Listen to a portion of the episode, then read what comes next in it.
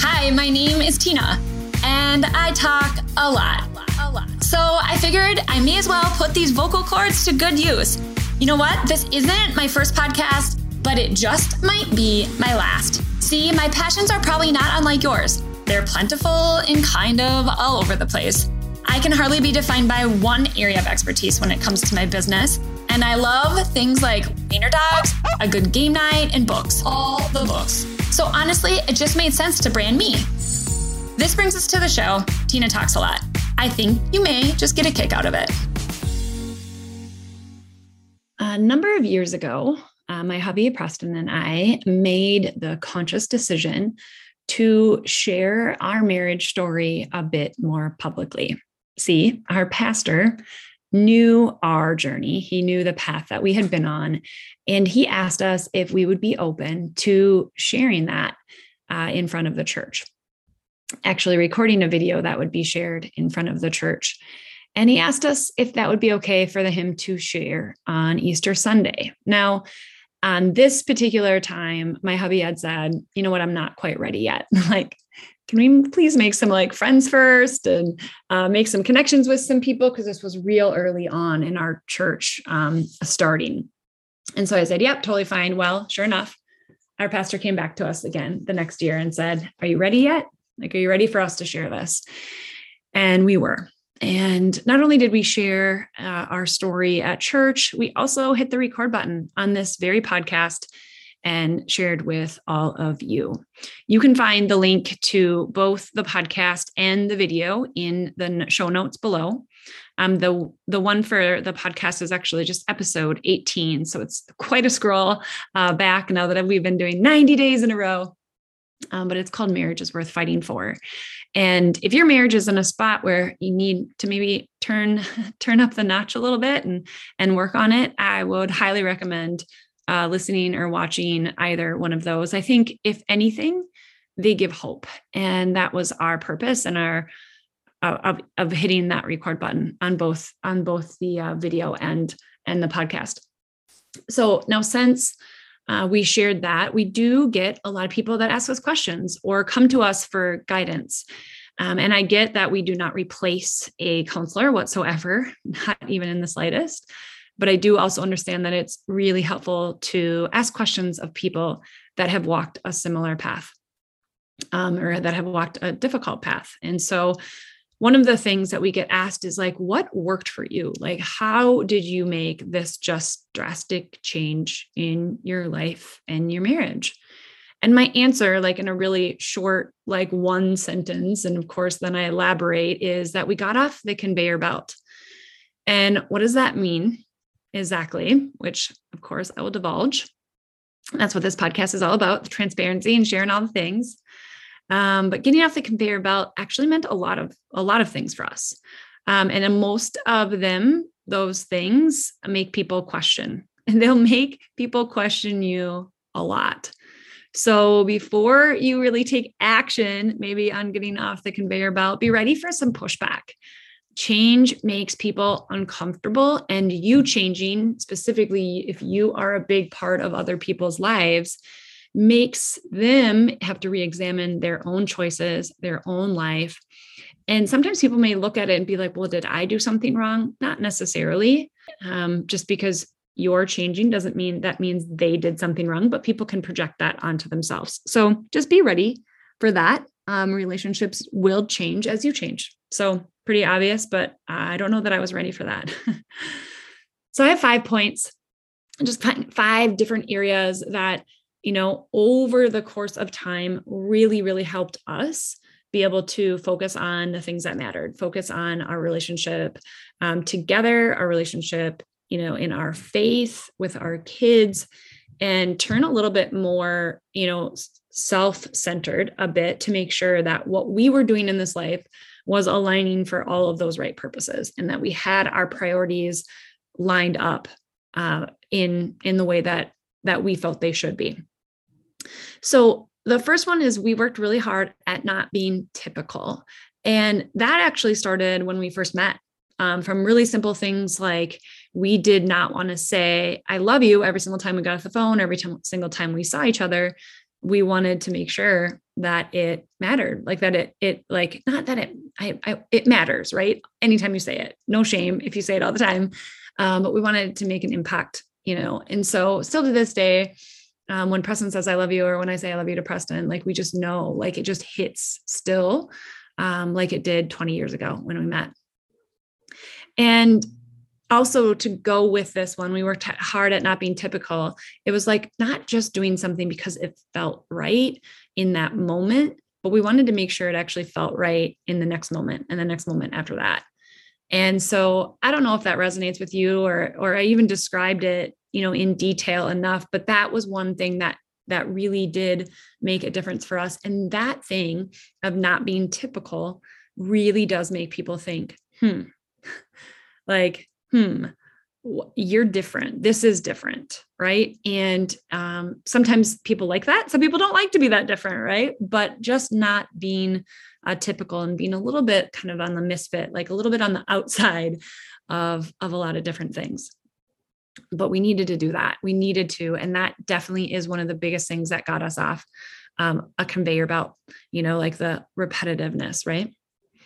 Number two is we both let, left our corporate jobs. Now, I would say that, you know, mine happened well before, um, you know, we went into the real rocky portion of our marriage.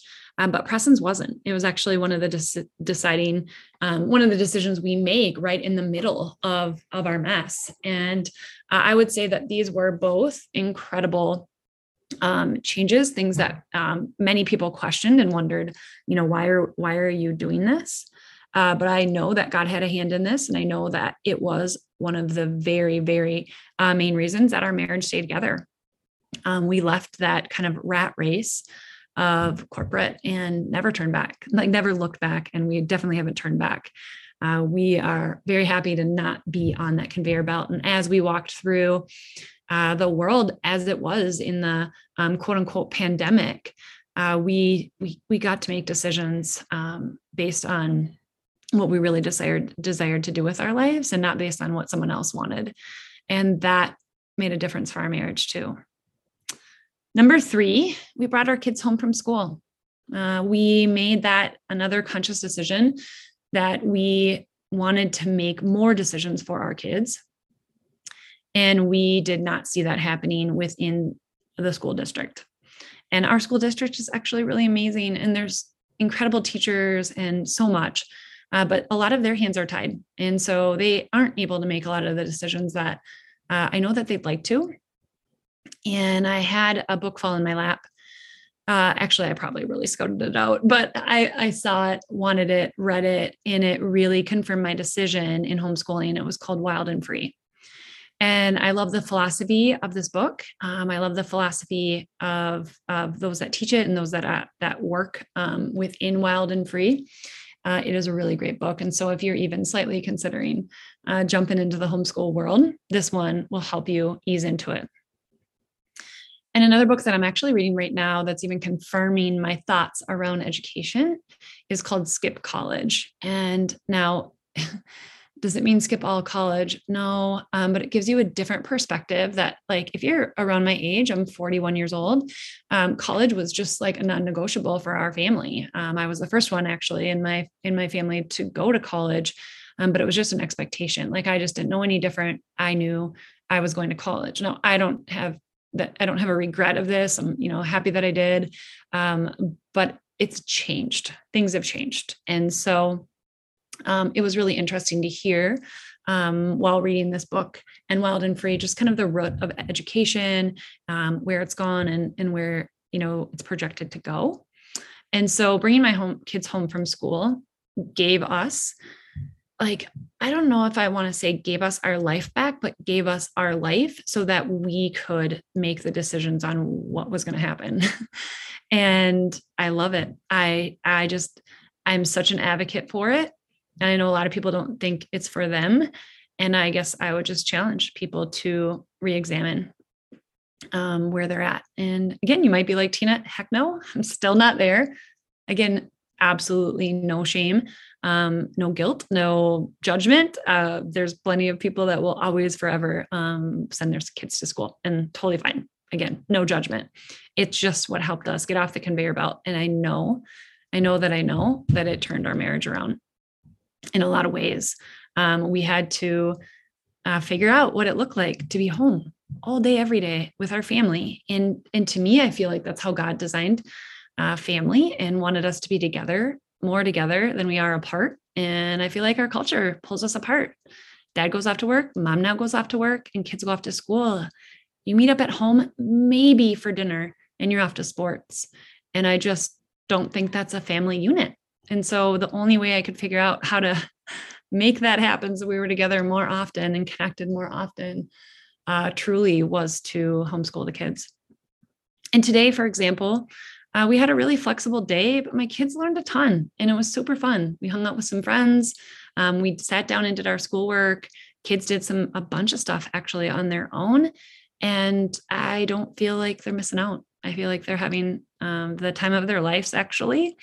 And they got off the conveyor belt. And now it gave them permission uh, to do it themselves, going down down the path. Like maybe they won't even jump into some of the things that we did with like corporate and all this stuff, right? That's my little plug for homeschool. Go, homeschool, go.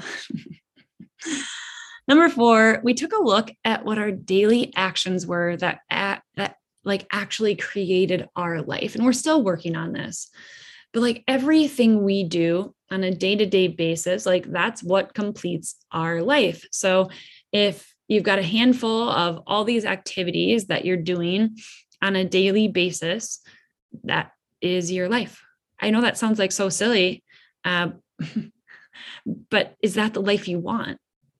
like what do you want to pull from one hand to the other and like leave and kind of like dust off the one right like i can just like visually see it in my hand like what do you actually want to transfer into this like next season like what does future me look like?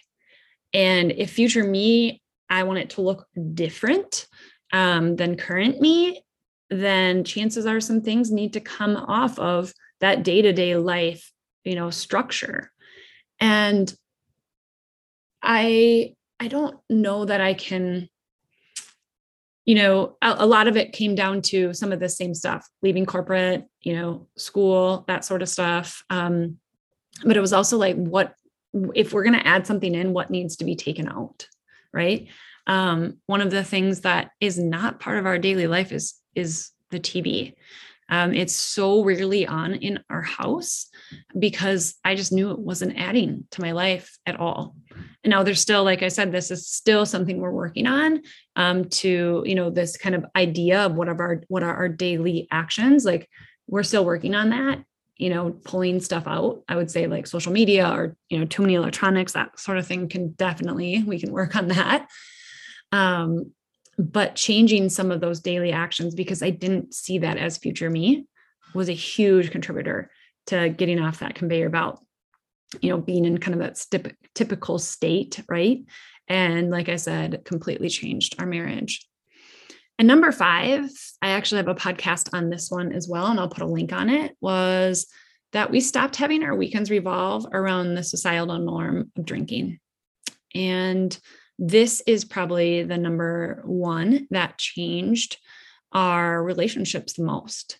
And I mean, I just I want to continue saying this because I I have no judgment whatsoever if if that is still um, where you're at. If you're choosing, you know, your weekends revolve around that, um, that's your own journey.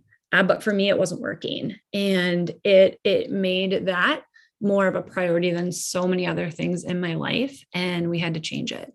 And this was getting off the conveyor belt because both Preston and I grew up in environments where drinking was the norm, right? It happened, you know, on a, on a very, very regular basis. And I, you know, again, not a judgment thing, but it was like for us to change that path that we were on, uh, disrupted a lot of environments that we were a part of from friendships to family and, and kind of you know all of the all of the above. We were a part of that. We were a big contributor of it. And so we got right off that conveyor belt. And although we'll have a drink here or there um, it does not rule our weekend whatsoever. Most weekends it's not even part of it but it does not rule our weekend So I would say next up, like on our list, is doing some more homesteading and just figuring out more things like gardening. And this weekend, I'm actually going and learning how to do sourdough. Like, who am I? but I'm just excited to like dig in a little bit more into life and do things that are outside the norm and really get excited about future me as we make shifts and changes to put our priorities right in line from having our faith right at the tippy top. And that's a daily effort for me to figure out how that, how to keep it there. Uh, my marriage next, my kids next, and then friends and business and all of that kind of swirling down there at the bottom. So I hope, I pray actually that something here resonated with you. That maybe if you're feeling like I am on that conveyor belt and this this can't be all there is. The chance is uh it's not. Like where if you're on the conveyor belt that's there's more. There's so much more to life. And it might feel scary to take some of those leaps. I actually just got goosebumps thinking about that. It might be kind of scary uh, but it's so worth it. It's so worth it my friends. Well i would love to carry on this conversation with you I love chatting over on Instagram. You can find me at Tena Pettis anywhere online, but specifically Instagram. Drop into my direct messages. I'd love to chat with you. And I would also love to hear from you in the review section on Apple. Uh, the reviews there help this episode get more eyes on it, more ears uh, listening to it. And it also helps people as they're wondering, should I listen to this podcast? It can filter out people and it can you know kind of um, get people in right draw people in is what i'm trying to say and so um, I hope you'll share. I hope you'll share the podcast. I hope you'll re- leave a review and uh, jump into my direct messages over on Instagram. It's been great uh, chatting to you. I can't wait to chat with you. And I'll be back here on the podcast tomorrow. Bye, guys.